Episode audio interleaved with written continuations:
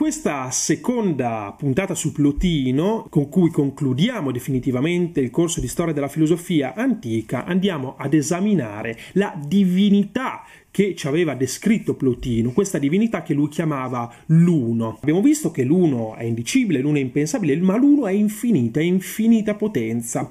E allora ci possiamo chiedere, così si chiede Plotino eh, nell'Enneadi, il suo capolavoro, come mai se l'uno è infinito, se l'uno è pura potenza, deve creare il mondo, crea il mondo molteplice?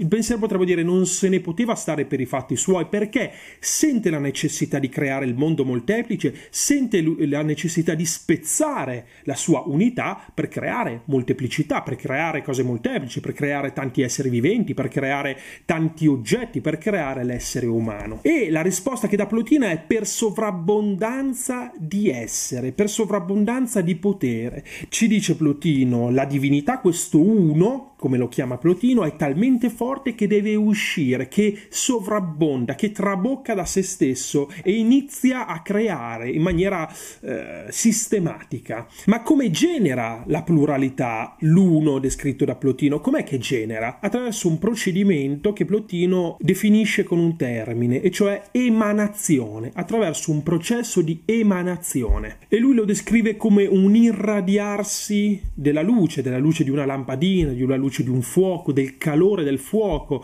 l'irradiarsi di un profumo proveniente da un fiore. E quindi lo descrive proprio come qualcosa che si diffonde ed è più densa, è più forte, vicino all'uno, come avevamo visto nella piramide, non so se ci ricordiamo. E quindi così nascono i gradi dell'essere, cioè, cioè ciò che è più vicino all'uno ha più essere, ha più potenza, ha più potenza generatrice, ha più unità, meno molteplicità. Invece chi è più lontano è più disgregato, ha meno essere, è un essere minore. E allora così nascono i gradi dell'essere. Chi è vicino all'uno assorbe tutta la sua potenza e quindi viene illuminato, irradiato dalla sua potenza, chi invece è lontano è sempre più vicino al non essere, è sempre più disperso e molteplice. Ma Plotino non si ferma a descrivere una divinità e ci dice sì c'è un uno che è al di là di tutto, che è indicibile impensabile, ma questo uno non genera direttamente l'essere umano, il mondo, la materia, perché sarebbe troppo potente. E allora ha bisogno di sottodivinità, di divinità meno potenti che riescano a controllare il flusso dell'energia emanata dall'uno. E c'è subito sotto all'uno l'intelletto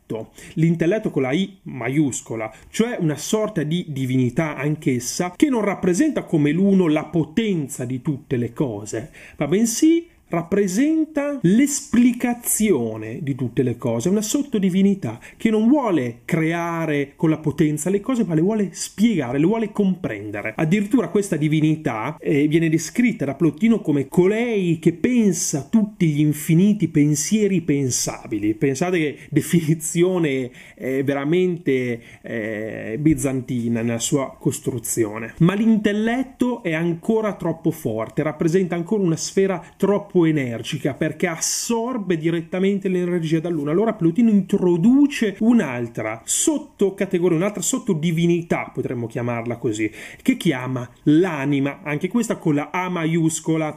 E l'anima non è, non è la nostra anima singolare, ma è proprio l'anima del mondo, perché gli antichi, ricordiamo, ritenevano che il mondo avesse una propria anima, alcuni la chiamavano provvidenza, altri la chiamavano semplicemente demiurgo, come farà Platone l'anima del mondo, l'anima del mondo che non assorbe l'energia dell'uno direttamente, ma assorbe l'energia dell'intelletto, cioè un'energia già più mediata. E l'anima è proprio il mezzo di comunicazione tra l'intelletto da una parte e il mondo della materia, il mondo sensibile dall'altro. Perché bene sì, colui che crea il mondo, colui che lo ordina, non è l'uno direttamente, ma è bensì l'anima del mondo che attraverso l'energia che riceve dall'uno, attraverso questa emanazione, ha ordina, fa come una sorta di ordine all'interno del mondo della materia. Infatti la materia non sarebbe niente, sarebbe solo sostanza morta.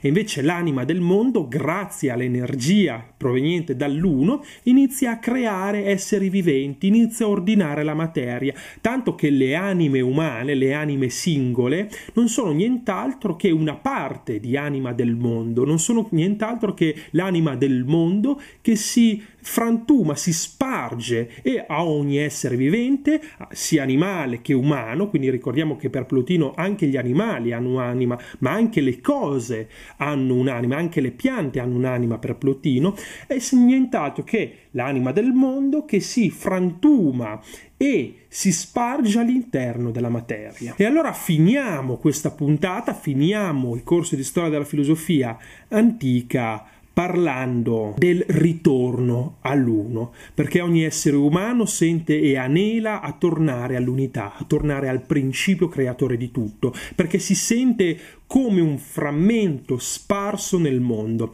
E allora eh, l'uomo attraverso un viaggio interiore arriva a liberarsi innanzitutto dai suoi vizi e infatti il primo detto di Plotino sarà proprio il detto a fele panta, cioè lascia tutto, abbandona tutto. Ma questo è solo prima, la prima tappa, perché le altre tappe per arrivare, tornare all'uno, e cioè fare in modo che la nostra anima si ricongiunga all'uno creatore, sarà innanzitutto l'arte, la bellezza, e quindi imparare ad amare la bellezza, perché è rappresentazione del Dio. La seconda appunto è invece l'amore, imparare ad amare. E invece la terza è la filosofia, fare filosofia, imparare a fare filosofia perché la filosofia attraverso il pensiero segna il percorso, segna il viaggio che ci riconduce all'uno. Ma giunti alle porte dell'uno, dirà Plotino, giunti alle porte dell'uno risaliti dall'anima del mondo fino all'intelletto e giunti ad assaporare l'unità completa, quindi l'unità con il divino, dovremo abbandonare tutto, dice Plotino, anche la ragione. E infatti l'unico modo affinché il filosofo filosofo possa vedere l'una, possa contemplarlo e possa di nuovo ricongiungersi con Dio, sarà proprio l'estasi, l'estasi mistica. E quindi così concludiamo la nostra puntata di storia e filosofia antica attraverso questo percorso, attraverso questo itinerario. È l'immagine di una filosofia che torna attraverso l'estasi a capire, a comprendere il nostro mondo. Alcuni sicuramente avranno visto qualche riferimento alla filosofia orientale, ma sappiamo bene che in questo periodo le influenze già dei primi cristiani che venivano dall'Oriente, sia delle filosofie indiane, era molto forte in Plotino. Come abbiamo visto nel video introduttivo, accompagnò e fece diversi viaggi in Asia. Questi viaggi interiori sicuramente sono stati anche mutuati da un tipo di pensiero orientale. Io spero di essere stato utile, noi ci vedremo e torneremo col secondo corso, con l'inizio di storia della filosofia medievale. Commentate e mh, mm, soprattutto ditemi una vostra opinione riguardo a questo pensatore. Io vi ringrazio e ci sentiamo nella prossima puntata.